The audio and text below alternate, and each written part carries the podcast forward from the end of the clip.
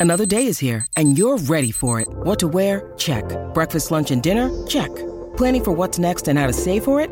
That's where Bank of America can help. For your financial to-dos, Bank of America has experts ready to help get you closer to your goals. Get started at one of our local financial centers or 24-7 in our mobile banking app. Find a location near you at bankofamerica.com slash talk to us. What would you like the power to do? Mobile banking requires downloading the app and is only available for select devices. Message and data rates may apply. Bank of America and a member FDIC.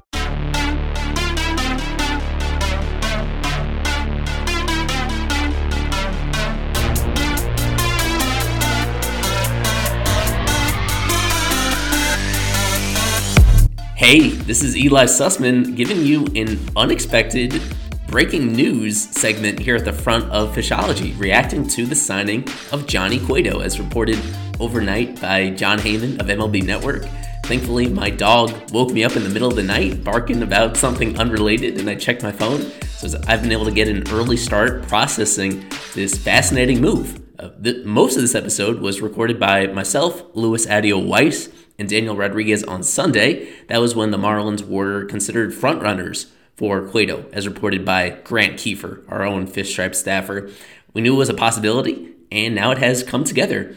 As reported by Craig Mish, it is a $8.5 million guarantee, $6 million salary for 2023, and a $10.5 million club option next year with a $2.5 million buyout. In the spirit of fishology, I'll be sticking to the numbers here he is a fascinating case looking at the numbers. You know, for his career, he's been great. You know, a two time All Star, a one time Cy Young Award winner runner up. He had a couple years in there where he was a legitimate ace, um, but those days are far behind him. Uh, for the better part of his Giants contract from 2017, 2018, 2019, 2020, he missed a lot of time with injury, and even when he was on the mound, um, he was any way you slice it, kind of a bottom of the rotation type of performer. Then here in 2022 with the White Sox, originally signed a minor league deal with them, and he made very good on that deal, spending most of the season in their rotation, 24 starts, a 3.35 ERA, 158 in the third innings pitched. So what sticks out most about that is how deep into games he was working this past year. That's about six and a half innings per start. And that is something you rarely see in baseball these days outside of Sandy Alcantara. It's impressive that he was able to do it because he is no longer the same, doesn't have the same tool set that he had a decade ago with the Reds. He ranked in the eighth percentile among StatCast qualifiers in strikeout rate this past year, only in the third percentile in whiff rate. Only a handful of pitchers in the whole sport that got swings and misses less often than Cueto did this has been a conscious sacrifice from him. He has become a kitchen sink type of pitcher. Five different pitch types that he uses them all very frequently. Usage rates of over 16% on the sinker, the four seamer, the changeup, the cutter, and the slider this past year. That's he's as unpredictable as it gets for somebody like that. A couple interesting parallels between him and Sandy Alcantara where you look at that unpredictability of how he uses his pitches and also about his embracing of pitching to contact and how much he prioritizes efficiency. This on the ground to shortstop Garcia fading into the throw and he starts a nice double play. Nobody out, and he got out of that. Now Luis Arraez for his pitch hunting. It's three to one on that ground ball. This past year, a career best in 3.3, 3.63 pitches per plate appearance 3.63 league average is right around 4 he gets quick outs or sometimes he allows quick hits but he makes it quick either way. That allows him to work deep into games without concerns about fatigue or pitch count. Going back to his individual pitches the sinker usage spiked to 23.7% about a quarter of his pitches were sinkers. That's his highest usage in a decade of that pitch. And that's a pitch that very naturally um, is easier to make contact with, but not as easy to square up. As a result, used his four seamer a lot less, but when he did use his four seamer, very effective. By Baseball Savant's run value, it was at 1.8 runs better than average per 100 pitches thrown. And so, just to put that into context, on a per pitch basis, his four seamer was as valuable as Alek Manoah, as Devin Williams, as Justin Verlander, exactly tied with all those pitchers in run value per 100 for seamers thrown this past year. He has learned how to command it very well to the edges of the zone and more often than not up in the zone. Yet he still gets a ton of horizontal break on it compared to the typical four seamer. 12.1 inches of horizontal break on that pitch. That is that's elite compared to what that pitch usually moves like from a hitter's perspective. Out of all his pitches that I mentioned before, the cutter is the one that you wonder may be getting shelved in the near future. He tried to use it to keep lefties off balance, but really wasn't that effective. He allowed almost half of his total home runs on that cutter. So perhaps that will be an adjustment coming to the Marlins as they simplify the pitch mix a little bit. Uh, we should note his age. I mean, Cueto is going to his age 37 season, and you don't see a whole lot of guys out there that are qualified starters at age 37, but he's signing at the same offseason as Corey Kluber and uh, they actually have quite a bit in common at this stage of their careers, and that's why we expect the contract to look similar to to Corey Kluber's deal with the Red Sox. And as we're all anticipating, it'd be cool if they kept Cueto, they kept everybody else around Cueto informed what would probably be the deepest pitching staff in all of baseball, and in my opinion, would probably be the best, most successful Marlins rotation in all in franchise history if they kept everybody together. That's not what we expect. Every indication is that they're planning to trade one of their other controllable starters in order to shore up the offense. With Cueto, this is a fascinating gamble on him to not necessarily repeat what he did last year, but come in relatively close range of it. And that pitching in loanDepot Park, which is more pitcher friendly environment than um, Guaranteed Rate Field, will um, help him continue to keep balls from leaving the yard. That's a key part of his value, suppressing home runs and having his defenders behind him make plays on balls in play. But this one, it's it's a really cool move, and it is encouraging to see the Marlins continuing to spend money. You know, we weren't sure how much of a commitment they would continue to make. Um, we're going to have additional coverage, of course, on Fish Stripes about all the implications of this and about setting some realistic expectations for Cueto. But this upcoming uh, episode of Fishology, as originally scheduled, a lot of talk about Jean Segura and some trade possibilities for this team. So I've been Eli Sussman, and enjoy the rest of Fishology. Hello, and welcome to this episode of Fishology. For those of you who may be new in fishology, this is where we go in depth in advanced analytical stats on Marlins players. Tonight we do have a very special episode, but let me first introduce to you our two guests. First stop, we have Mr. Lewis Adeo Weiss. Lewis, how are we feeling? Feeling good. Some Marlins news has actually filtered through to us, and we're here to talk about it. Awesome. And of course, our other guest, the man behind it all, Mr. Eli Sussman. Eli, what's happening? Big fan of the show, Daniel. I've heard every episode, maybe a couple times over. So it's nice to be on this side of it to cover our usual or new range of topics. This should be a fun one. Yeah, yeah. we're, going to be discussing actually the first signing for the Marlins this offseason, our first time to discuss a new player uh, for the team. And then also, we're going to go in depth in some trades that might, could, maybe happening for the Marlins, and maybe how that really, uh, relegates to um, the other players currently in the Marlins roster. But first, we got to talk about the signing Mr. Jean Segura from the Philadelphia Phillies. $17 million for two years. Jean Segura last season had an OPS of 723, a 104 OPS plus, so just barely above the league average. Um, Lewis, tell me about Jean Segura, how he fits with the Marlins, your thoughts on the signing, and maybe how you see him fitting at third base. Um, I mean, before we delve too deeply into the numbers, I mean, it's it was nice to see that he's already down in Miami working out with the team. You know, I believe Jazz posted something that they were working out together, him, Avi, and Sandy, if I'm not mistaken. Um, but yeah, no, uh, I think he's you know he's a professional hitter in maybe the loosest of terms. He's a good bat to ball guy. You like the fact that he you know he doesn't strike out he you know he does a lot of things well. I the way I see Segura at this point and the way I've seen him maybe the last couple of years is that he's a really nice complementary player.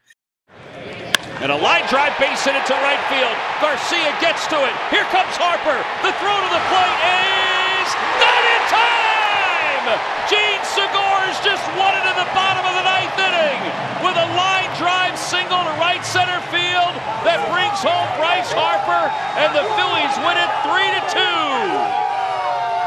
two. In recent years, he's made that transition, you know, out of being, you know, primarily a shortstop to that of a second baseman and you know one of the better second basemen. I believe Eli said on a previous stream that his throwing arm is so good, and um, you know if you peruse Baseball Savant, you can kind of see he's in about the 61st percentile in arm strength.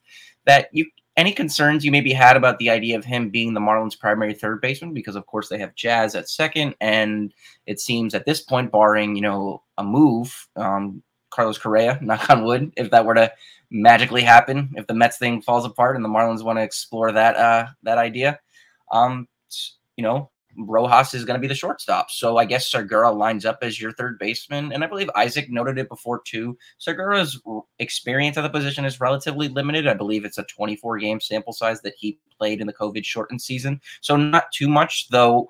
Um, you know, referring back to Eli's mark or uh, note that he had a has a better arm than most um, you know players at, as a second baseman. It leads me to believe that I think he could translate pretty well as a third baseman. And you know, you know, this is an audio only podcast, uh, though we'll have some clips on Twitter for you guys. Eli has some footage of uh, Segura making some throws at the diamond in that COVID shortened year, and yeah, you know, he's always been a pretty good defender at shortstop, you know, transitioned well at second base.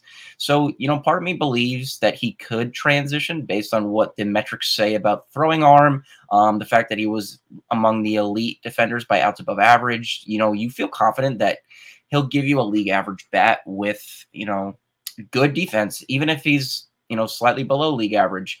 Brian Anderson had his struggles last year there. That third baseman or position for the Mar- Marlins was in flux. So again, it's an upgrade. It's a marginal upgrade though, and that's what I kind of wrote down ahead of this podcast was that, you know, like I said, complimentary player, he's an upgrade over what you had before and he's durable. He's going to stay healthy though he did miss um, time last year. I believe he was limited to something like 98 games, but when he was on the field, he was still a average to slightly above league average hitter and with the offensive ineptitude that has plagued this team, I think the Marlins will take that. Eli? Yeah, what I want to point out, I guess, with the injury real quick is that almost all that time missed was due to a hit by pitch. Uh, not, not actually, I should correct myself. I think it was a bunt attempt, and he missed fired trying to square around, and it hit his finger or his thumb or something, and that was that kept him out for almost two months. As you point out, aside from that, he's been really extremely durable, and that's one key difference between him and basically everybody that played for the Marlins last year. They had so many players go out with soft tissue injuries, recurring injuries, and Segura is more reliable. I did want to start with the defense, as you see, as we see from this video. I put this together. This is an article that I have on Fish Stripes about whether Segura could play third base, because I think the biggest question is just his reaction time. When you're at third base, you are a lot closer to home plate than when you play at second base, especially for a guy that in these recent years, he's been the second baseman is usually the one in the shift that plays pretty deep into the outfield at times. This is a big adjustment in terms of reaction time, which is why I wanted to like review examples of plays where from 2020 when he was fielding hard hit balls from a close distance and the results were kind of mixed, right? So like sometimes he has the arm strength to make up for being a little bit sloppy. Other times he looks completely normal. Either way, I think it's a big question between whether this guy who was at least an average, if not a slightly better than average second baseman, is still going to be that good at third base. And I don't know if we've talked about this too much on Fishology, but not every position is created equally offensively as well. When you move from second base to third base, the burden is a lot heavier on you to produce. You see third baseman across the league, the expectation is that you hit for a lot more power than when you are a middle infielder. And that needs to be baked into this situation. This is a guy in Segura with one exception in his entire career. He's not somebody that has really hit for anything close to good power. That's kind of been a limitation in his game. So he's got to make up for that one way or the other in order for this to be a big impact. And the reality for a guy that is about to turn 33 is that um, you know, he's probably not going to be a conventional third baseman offensively. He's going to rely more on hit than he is on power. And you know, his ceiling in terms of how much value he brings to your club is going to be a little bit limited in that sense. Uh, the one positive I just wanted to point out is that, in particular, when it comes to being a hitter, he thrives against lefties. And that was something that was such a big weakness for this Marlins team last year. They were the worst team in the majors at hitting against lefties. And he has this really encouraging track record every single year for, I think, six consecutive years. You see where he's been a great hitter against lefties. If ever comes to the point, if not in 2023, then at some time during the course of this contract where he's not a true everyday guy, at least you could put him in the lineup against lefties and count on him to put together a good combination of hits and also a little bit more slug than he does ordinarily. That's the fit. That's kind of the fallback plan. You sign a free agent, you hope for the best, um, but you want to also prepare for some regression. And I think at the very least, you could trust this guy to rake against lefties. Yeah, and with Jean Segura, you mentioned his offense, his defense. Um, how do you think his offense is going to translate to loanDepot? because it's one of the, the hardest uh, places to hit for a hitter. It's very pitcher friendly. Um, Lewis, how, how do you think his skill sets um, are going to translate to loanDepot, where you're not going to get a lot of home runs, where it can be really hard to place the ball strategically? How do you see Segura translating to loanDepot compared so the one thing that I think maybe works in his favor, and albeit he was a lot younger when this happened, was the time that he did spend in Seattle. And as we know, Seattle historically is a pitcher friendly park. But I believe Segura had his last season where he was over 10% above the league average as far as OPS plus goes. So that's encouraging. And I believe both was it either two or three seasons that he spent with the Mariners, he was an above average hitter whilst, you know, having to move, you know, still playing a very good shortstop uh, alongside Robinson Cano. Um, so that if that's any consolation, it may lead me to believe that like he'll be okay. Um, I don't know as far as the batted ball profile goes, if the shift being banned will help him. I mean, obviously, I think this will be a year maybe where BABIP is kind of um, in flux and it's a lot elevated because of the shift regulations and fielders having um, to position certain ways. They can't, you know, be on the outfield grass. Second baseman can't be playing over on the field on on like the left field side of the of the diamond and you know all these kind of things that would uh, kind of go into that. So that may help him um, at least offset a little bit of that. As far as the you know him just like I said when referring back to BABIP, he's going to put the ball in play because he just routinely doesn't strike out. He was almost you know bordering on the 90th percentile and strikeout rate. Um, the opposite of that is that you also don't um, get a lot of walks. He historically has been a very very aggressive hitter, although he's one of those kind of arise, poor man's Luis Arraez, you know, even Starling Marte, where like you're going to put the ball in play a lot. You're going to get a lot of hits. He doesn't have the speed of a Starling Marte, but, you know, he, you know, he finds holes, and that's maybe the biggest thing you can find. And it'll, it'll I'm sure it'll marginal, like I said, it's a marginal move. It'll cr- help create maybe 20, 30 more runs for the Marlins over the course of the season. And, you know, wh- whether that equates to two or three wins, I mean, he should easily justify the value of his contract. Um, more on the bat, though, too. Like, if you think about what Eli was saying, look at the scope of the National League East as a whole. If Carlos Correa's deal, in in all likelihood, it gets reworked with the Mets, he's going to project to be their third baseman because they already have another Gold Glove shortstop in Lindor.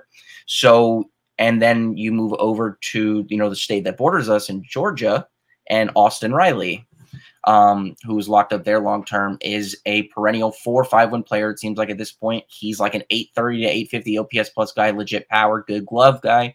Um, the the division as a whole, like you you know, he's probably the third best third baseman in that division with what the Nationals have. Alec Bohm, we don't know if he's even a third baseman long term. He's probably just a DH on a roster full of DHs. So um, I think even in the context of his division, he won't even be like the second or the third best offensive player. But I think he can still provide you a lot of value given that he does several little things well. The way that, you know, Marte does, although, he, like I said, you know, it's not, you know, what your numbers looks like. It's kind of, or it's not you know how you get there. It's just the fact that you get there. And if he's an above average offensive player, I think for what they're paying him, it'll be you know he's more of a sure thing than what Brandon Drury was.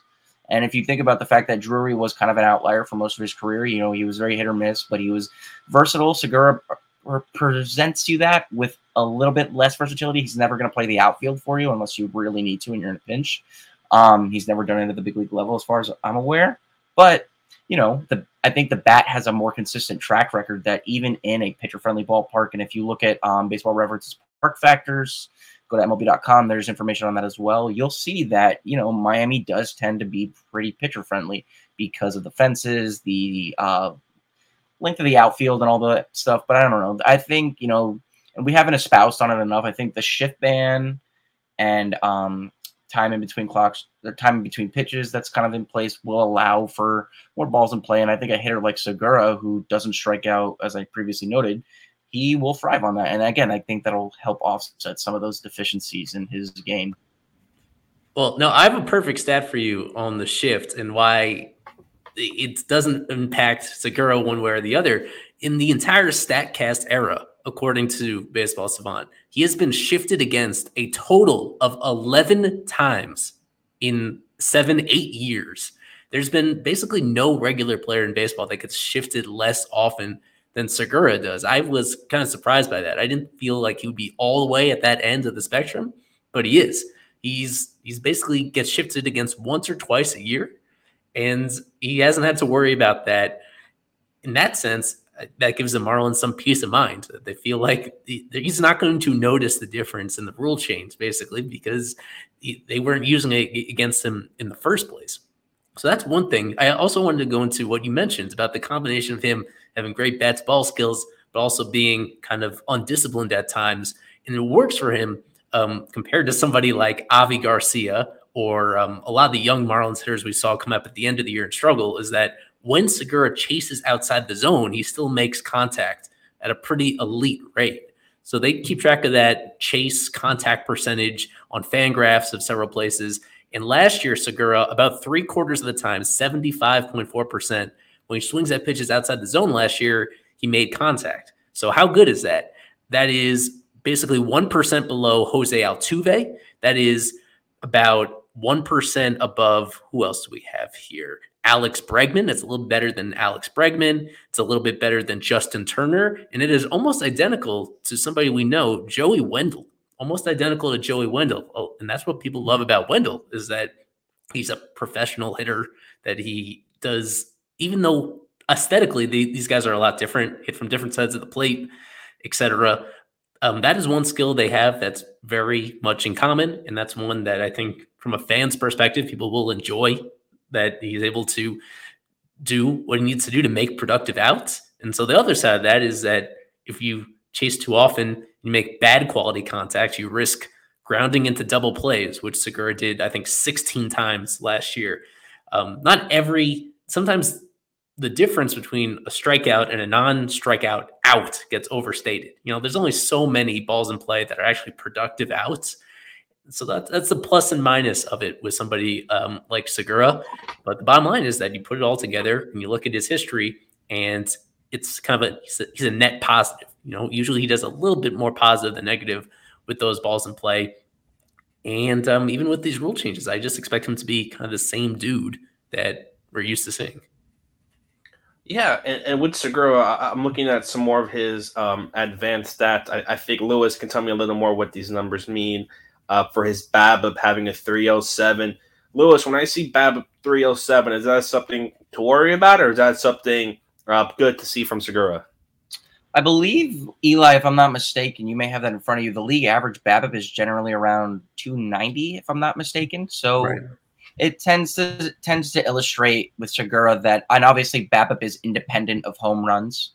So you're not going to be exploring, you know, you know the 10 or so home runs he hit last year. So, you know, if 30 plus percent of the time he's putting the ball in play, obviously to simplify the metric um, what this metric illustrates, he's getting a hit, he's getting on base. Um, and even if you look at his batting average on pitch types, he was, you know, the expected stats are a little down on him because the bat speed isn't what you want.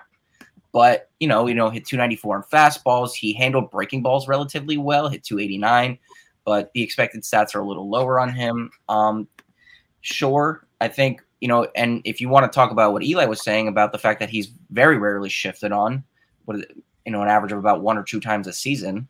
Um, the quality of contact being down and the fact that you know he tends to just have a very um, consistent profile with batted ball data that could that may scare some people because if he hits balls at defenders a lot more, that bat will drop. I don't think it'll approach maybe Max Kepler levels of um, BABIP um, malnourishment, but again, he'll, you know, he'll have to get. I guess he'll have to get creative. I mean, whether that's being slightly more selective, and Eli had the metrics up about how he well he hits lefties.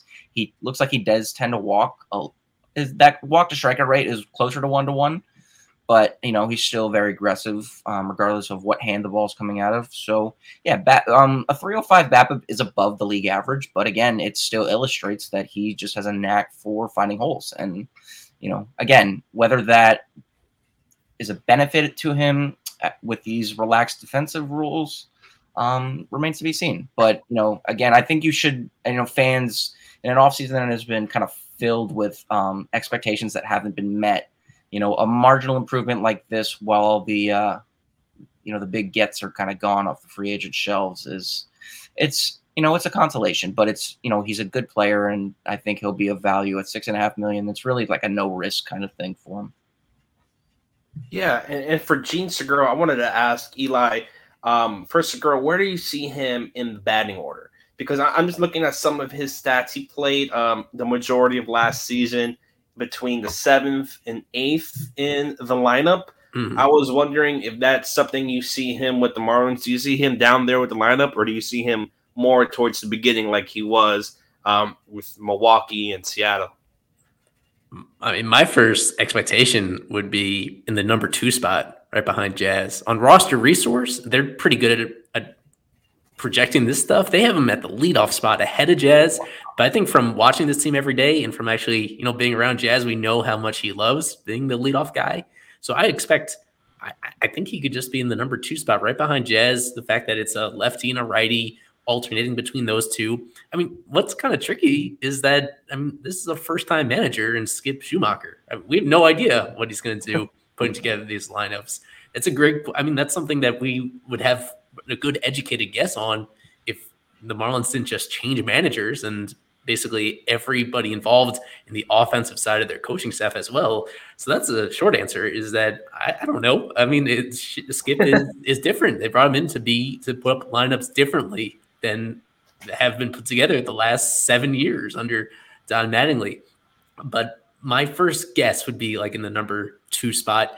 But that is a good question, and I think that's something that um, I'll probably want to look back at how the Cardinals put together lineups last year with Skip yeah. as their uh, bench yeah. coach, whatever. His, I think that was his exact role there. I think that would give us more insight as to what they do. But the fact that they made this kind of investment in him and um, based on who they already have in this organization, I mean, outside of Jazz, you know, these everyday guys, um, Segura traditionally he kind of fits to the T what you look for in a number two hitter.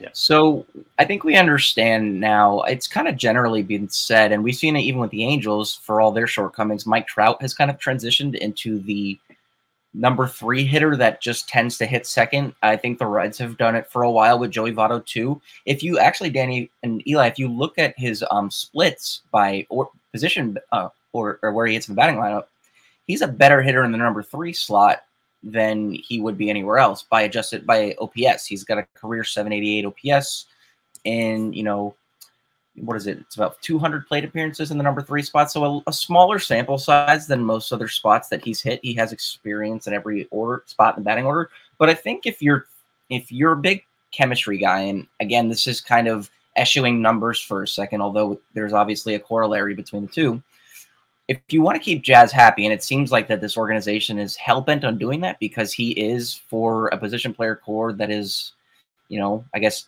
very non-existent because there's just very few guys that we see, you know, three five years down the line that wanting to be with this team, or at least that we want to be with this team, in in hopes of winning, like the way that Sherman has illustrated he wants to do. Um, if culture is one thing that matters to you, and you're invested in analytics and making your team better do you think that they would flirt with the idea of, you know, moving Segura into the three spot? I mean, you can hit Garrett Cooper fourth. Um, you can maybe hit Avi fourth. You can kind of rotate those guys in and out. We know that, like the, you know, the idea of a of, of a standard spot for a guy, though, you know, individual players will tell you, and they've told us before that they do prefer to hit a certain part plays the batting order because it uh, comes with a certain type of preparation and the way as far as how they game plan and everything and how they'll possibly be pitched. Um, Do you think that's something they may experiment with during the season? Because again, like it may speak to maybe a power outage that's going on there because Segura isn't a prototypical number three hitter. But if you're gauging power production on a mere OPS basis, he's more productive there than he is at any other place in the batting order. I mean, you could look elsewhere.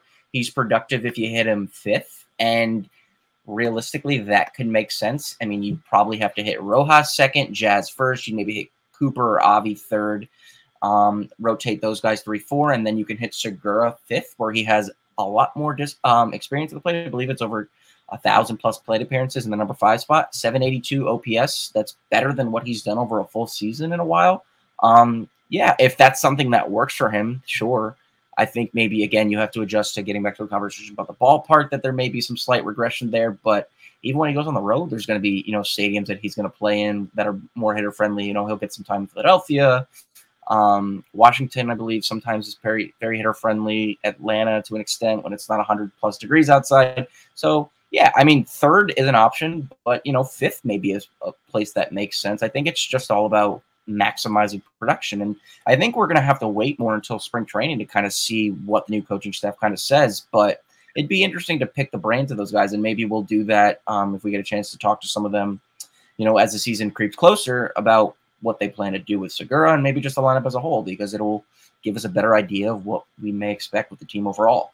Um, yeah, the final season. thing I wanted to point out on Segura is that, as you brought up with uh, Jazz and how important he is, and the hope that he's going to be playing every single day and being a steady role. Um, the reality with him is that he's missed almost half of the games he was supposed to play the last two years due to injury, and um, it's just you can't really count on him being there every single day. And that signing Segura, initially, it seems that they'll slot him in at third base.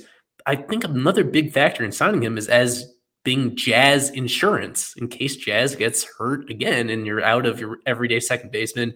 Segura has played second base every single day for what the last three years, with the exception of that brief um, uh, experiment at third in 2020. He's a very experienced second baseman. He was playing it as well as ever towards the postseason this past year. That in anticipation of Jazz missing time, the way that unfortunately he has the previous two years, this gives them a better backup plan at that position than they've ever had before. And that moves things around. If you have Segura playing second, then maybe Jordan Groshans gets a look in the majors. They invested quite a bit to acquire Groshans in the first place.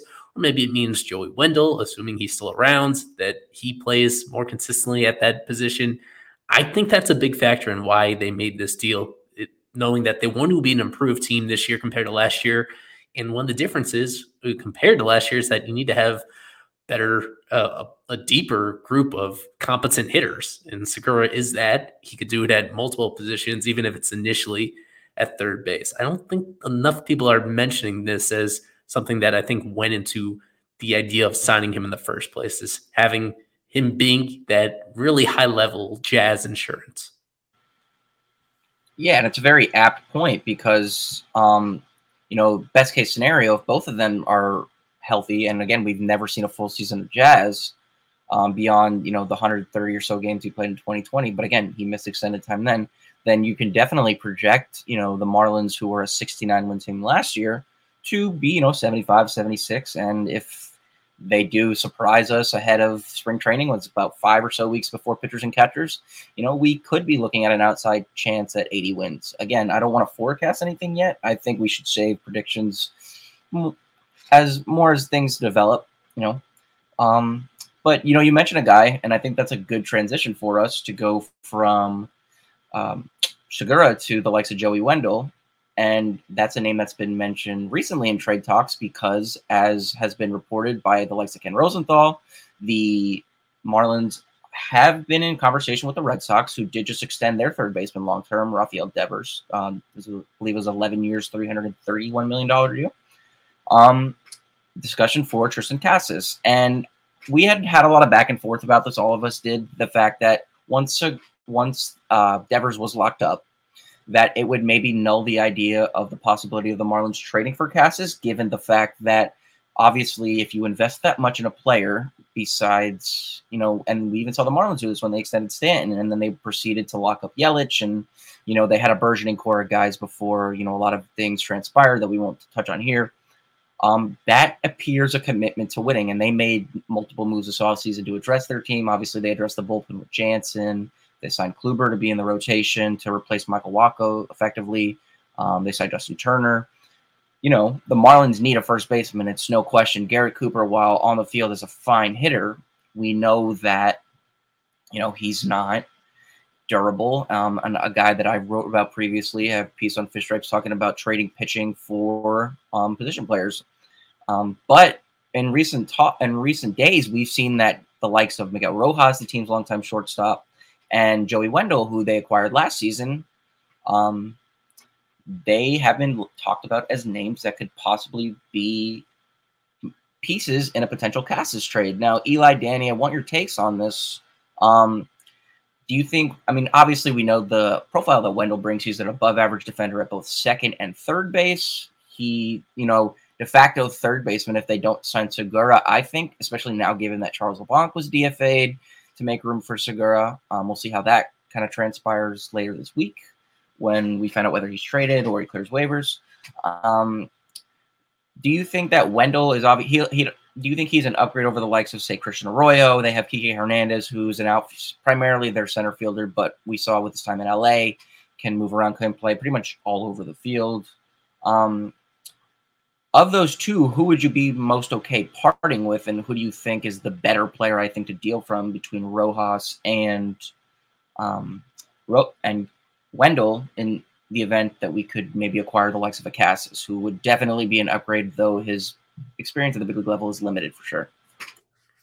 I mean, to me, I, I think on both counts, it would have to be Wendle as the one that is more tradable and um, is a little bit more difficult to replace just because of the level of defense that Rojas played last year at shortstop. It wasn't just good defense, it was arguably as good as anybody in the sport. Um, both guys for anybody that's unclear, they're on the same contractual status. Both of them are going to be free agents after next year, and their salaries are almost identical too. Rojas making five million, Wendle will be determined in arbitration, but it's expected to be right around five million as well for for him. And with Rojas, yeah, it's a little bit difficult because with him, certainly under Mattingly, it felt like he had a certain he brought certain intangibles to the table as someone that's been here for a long, long time. And now that so many of the pieces have changed around him, you like wonder exactly how much authority he carries in that clubhouse and how much people really listen to him. With all due respect, um, that being said, you know that defense is just really difficult to replace, and and I felt what I don't think was harped on enough is that he played through a very painful wrist injury for the entire second half of last year. So I feel that those results that he had offensively aren't totally indicative of who he is right now. Like he's a guy that, despite really hideous like batted ball metrics, he, he gets the job done historically when he's healthy. Like he's somebody that does hit for a moderate amount of average and just enough doubles power to like get him within striking distance of being league average by shortstop standards. And there's a lot of value in that. He's already shown in the past that even as a pending free agent, like he's willing to extend his deal with this team as long as um he, he really puts a premium on being in Miami and having that continuity in there. And as I brought up with Segura, you know, there's just a little bit of what should I say? Um, redundancy between Wendle and Segura. Um, I mean, on ideally on a certain a team of a certain payroll level, you'd like to keep them all. There really shouldn't be. There's not a necessity to get rid of any of these guys, but you could like just see how this has been building up with what they gave up to get Jordan Groshans, and then on a smaller scale, what they gave up to get Xavier Edwards. These are both players that don't have a whole lot to learn in the minors anymore, and they both play several infield positions. It feels like they made those acquisitions with the mind that one of them, at least, if not both of them, are going to have significant roles in the majors this coming year. So when you still have a full year of control over Wendle and Rojas, both of them still have some not significant, but they have some positive trade value. And uh, just anticipating, I anticipate one of them getting traded just because this is the way the team is run. You know, when players are coming up on free agency, they'd rather get something in return than have them walk for nothing. Um, I ideally, I I've I've mentioned this idea several times, probably over the last calendar year. I love the idea of Wendle and Rojas platooning at shortstop. Rojas historically, prior to last year, he was great at hitting lefties, and Wendle kind of the opposite, where he's much better at hitting righties. And I mean, both of them are solid at shortstop, with Rojas being better than solid. I'd, I'd love for them to just platoon there, have Segura third, have Jazz at seconds, figure something out at first base, potentially add something, as we're going to get into, add something at first base, an additional Cooper. Um, I wish it was that easy. It feels like it should be that easy, as long as you have a team that's willing to spend to a certain level to plug gaps um, on the roster. And to this point, you know, the Marlins have just stopped a little short of that, of spending what it takes to build a complete roster. So I feel like they can coexist, Rojas and Wendle, along with Segura. Um, I, I, get the feeling that Wendle could be traded to a team like the Red Sox. He has value to a lot of other teams, um, probably more value than he has with the Marlins at this particular moment. Yeah, and speaking of the Red Sox, the player in mind for Miami that has been talked about is Triston Casas, first baseman with the Red Sox um, from Miami, born in Miami, went to American Heritage. Um, and, and, you're looking at some of his stats. It might not be eye popping, but the, the, one thing that really stands out to me, you look at his batting average, 197, but then you look at his OPS, 766, OPS plus of 113. Lewis, what is there to really look at at Triston Casas when you look at these stats? He has a batting average under 200, but his OPS and OPS plus puts him above average in terms of a major league um, hitter despite only less than 80 plate appearances last season. Well, yeah, I believe it was 95 plate appearances that he had mm-hmm. at the big leagues. But again, you know, it's the it's the it's the eye, and Eli touched on this, um, I believe, on the last Fish Stripes live that he you guys did when you were discussing the Segura signing initially. Casas, you know, it was 95 plate appearances. We can't go crazy about you know a player after 95 plate appearances. You know, people are going crazy about Gary Sanchez after 38 games or something or 50 plus games with the Yankees and you know that's a larger sample and he turned out to be a not a bust but he wasn't the player that they expected Casas just had you know he walked 20% of the time though if we can embellish on that a little bit and I believe you know Eli I think you mentioned this too a near 1 to 1 strikeout to walk ratio in his time with the Red Sox you know he did you know he struggled initially but at the end, he was putting together great at bats. You know, he hit for a little bit of power. Um, yeah, he's just a guy that you know he and even what he's done in the, the Dominican Winter League, like he may have only been hitting like 220, but he's walking a lot, and it's a small sample, it's three games, but that track record goes all the way back to the minor leagues. He, you know, career 374 OBP, doing it with you know plus power. Um, you're not going to get much by way of defense. I mean, he's a first baseman, and I think Eli, you said too on the stream, the initial Segura stream, he, you know, he's pretty much just a first baseman and nothing else. He's never, I believe, he had played third base a little bit um, in high school, and I think that was a position that people thought he could have played in the minor leagues, but. You know he's obviously pretty big for his uh, his age. He's going to be 23 or be 24. Um, yeah, we don't know we don't see him, you know, possessing anything beyond being a first base DH type. But the thing is, it's he, you know, you could, and that makes, you know, for some people who just aren't aware of age, you're going to say, like, don't you already have that type in Garrett Cooper? And yes, but the difference is age, obviously. You know, the older you get, um, you know, obviously, you know, your bat, your eye slows down, so the bat speed inherently is going to slow down. Um, you want the youth in your lineup, though I think if you trade the likes of Wendle, who, as Eli noted, and if you were to peruse Fielding Bible, you'd see is a terrific defender at multiple infield positions. I think even Ro- you trade Rojas too, you're definitely going to sacrifice some defense for offense. It's maybe like a Philadelphia Phillies esque kind of move, but consider it like Alec Bohm with much better plate discipline, in that he's not a great defender now, but he's going to hit to the point where that may almost not even matter to you. Like Pete Alonso isn't a great defensive first baseman, but nobody's going to talk about Pete Alonso, and the first thing they're going to talk about is, wow, this guy is a terrific defender. You're going to talk about the fact that he has consistent 40 homer prowess. And whether or not Casas achieves that, he doesn't necessarily need to. It's just he does enough as far as controlling the strike zone and getting on base that he can mitigate some of his deficiencies in his game. And again, that's something that the Marlins need. They don't, I believe they were like 25th in collective team on base percentage this year. So not good. You immediately plug a guy like that into your lineup, though, like I said, you would be foregoing some defense, and that could in turn maybe slightly affect uh, the way your pitchers perform, although it may be minuscule. But I don't want to uh, disservice, do a disservice to advanced defensive metrics because I do think they're important but you would sacrifice a little bit of that to get this kind of bat in your lineup. But again, I think it's a risk worth taking given what he can do for you in the batter's box. Well, I think it is a risk worth taking from the Marlins. I'm not going to go too much into Casas because I think what some people have glossed over is that there's not mutual interest in having a Casas trade come together. The Red Sox are not going to trade Triston Casas right now. They just finished last place in their division.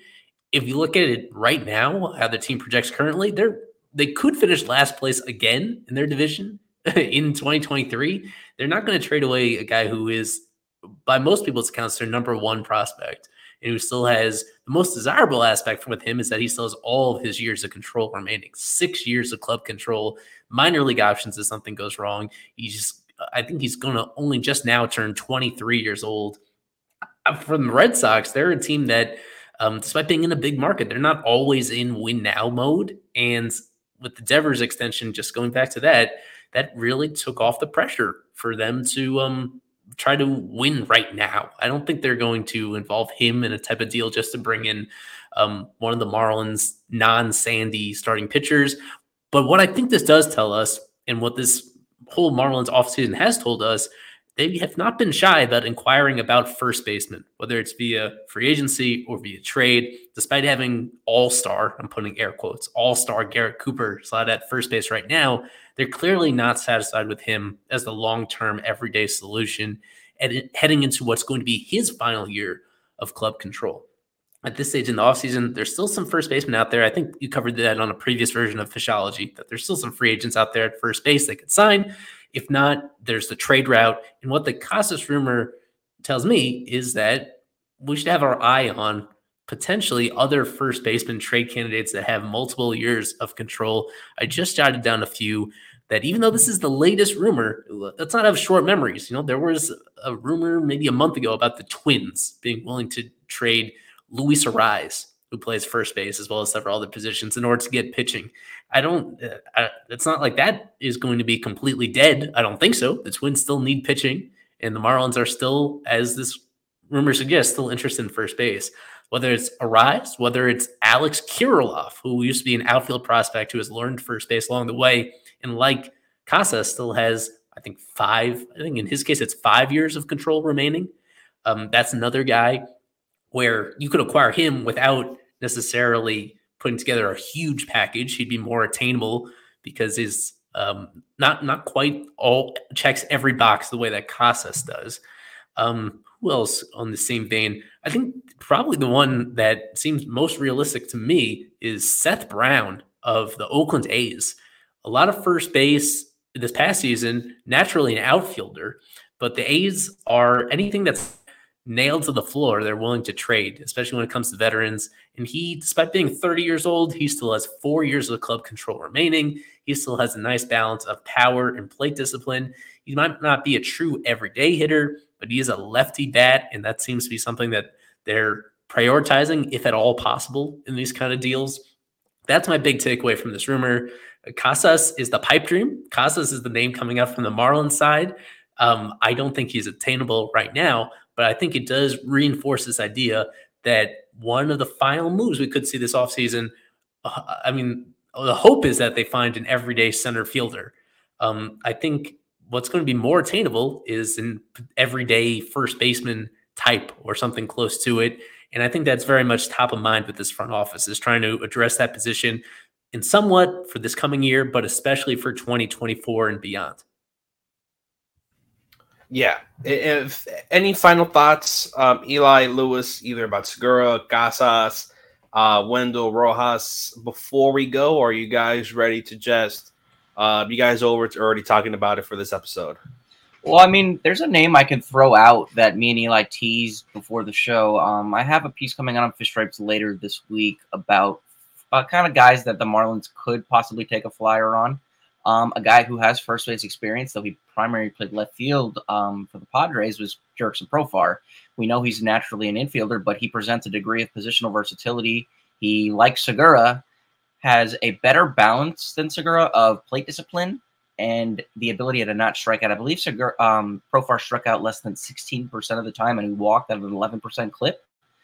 And he was an above, and we saw he was an above average hitter in San Diego last season, despite only hitting 15 home runs. So that maybe gives you some confidence that he he may translate well, and he could be an option there. Uh, Cooper doesn't have to play every day. It could also allow Soler time to DH um, more often. Um, so I think that may be an option. And I, in the piece that I'm writing, I'll pre, I'll preface by saying that I think it wouldn't take more than maybe what the Marlins had offered um, Brandon Drury, who another utility guy who would later sign with the Angels.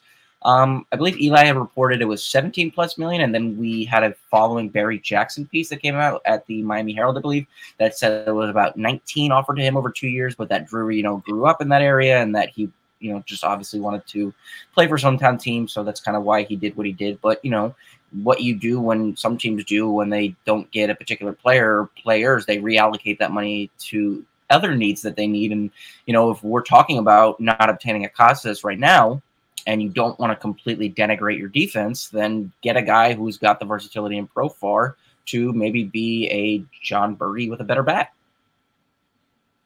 Yeah, yeah, with Profar, um, he's a tough one because a million years ago he was like the number one prospect in all of baseball, and at times the, the offensive numbers overall have looked good. Um, I mean, what concerns me is despite being like relatively young, the speed is kind of going. Like it's at this point, he's not even a fast player anymore. You mentioned Jon Berti, but I mean, Jon Berti would run laps around Profar at this point. And like, I don't, he's somebody that he, I think a big hope is that he'll benefit with the shifts going away. He's the opposite of Segura in that respect, and that he was shifted a lot and it took away a lot of hits. And you have your fingers crossed that he's going to find more hits, that his BABIP is going to go up in the future. Um, but that's a lot of wish casting to do if you're going to commit a multi-year deal for him. Um, yeah, there's a whole lot of directions that they could go. And if they are a newest report, the day that we're recording, a new report reinforcing the idea that they're open to trading any of their big league starting pitchers aside from Sandy, um, if that pitcher is Pablo, that unloads some salary that they'd be even more willing to spend on a position player than they already are at the moment. Um, this is yeah, it's gonna sound like a broken record, but I don't think they're done yet. Like I do think there is another bet coming one way or the other. So that's kind of the message that I wanted to leave people with is that they're going to do something to add more offense. And um, hope, we hope that it's multiple things that they do in that respect. But at the very least, they're going to do one thing that brings them, you know, that makes it more realistic to see this being a competent, uh, consistent offense, the opposite of what it was last year. Yeah. So I think that's going to wrap it up for this episode talking Segura, Casas, Rojas, Wendle, um, first baseman potentially for the Marlins. We're gonna have a lot of great things coming up um, next week. Stay tuned. A lot of great things, streams. Uh, me and me and Noah going on an adventure next Wednesday. You might want to stay tuned for that. But for Fishology, for Eli, for Lewis, for myself, Daniel, remember always go fish.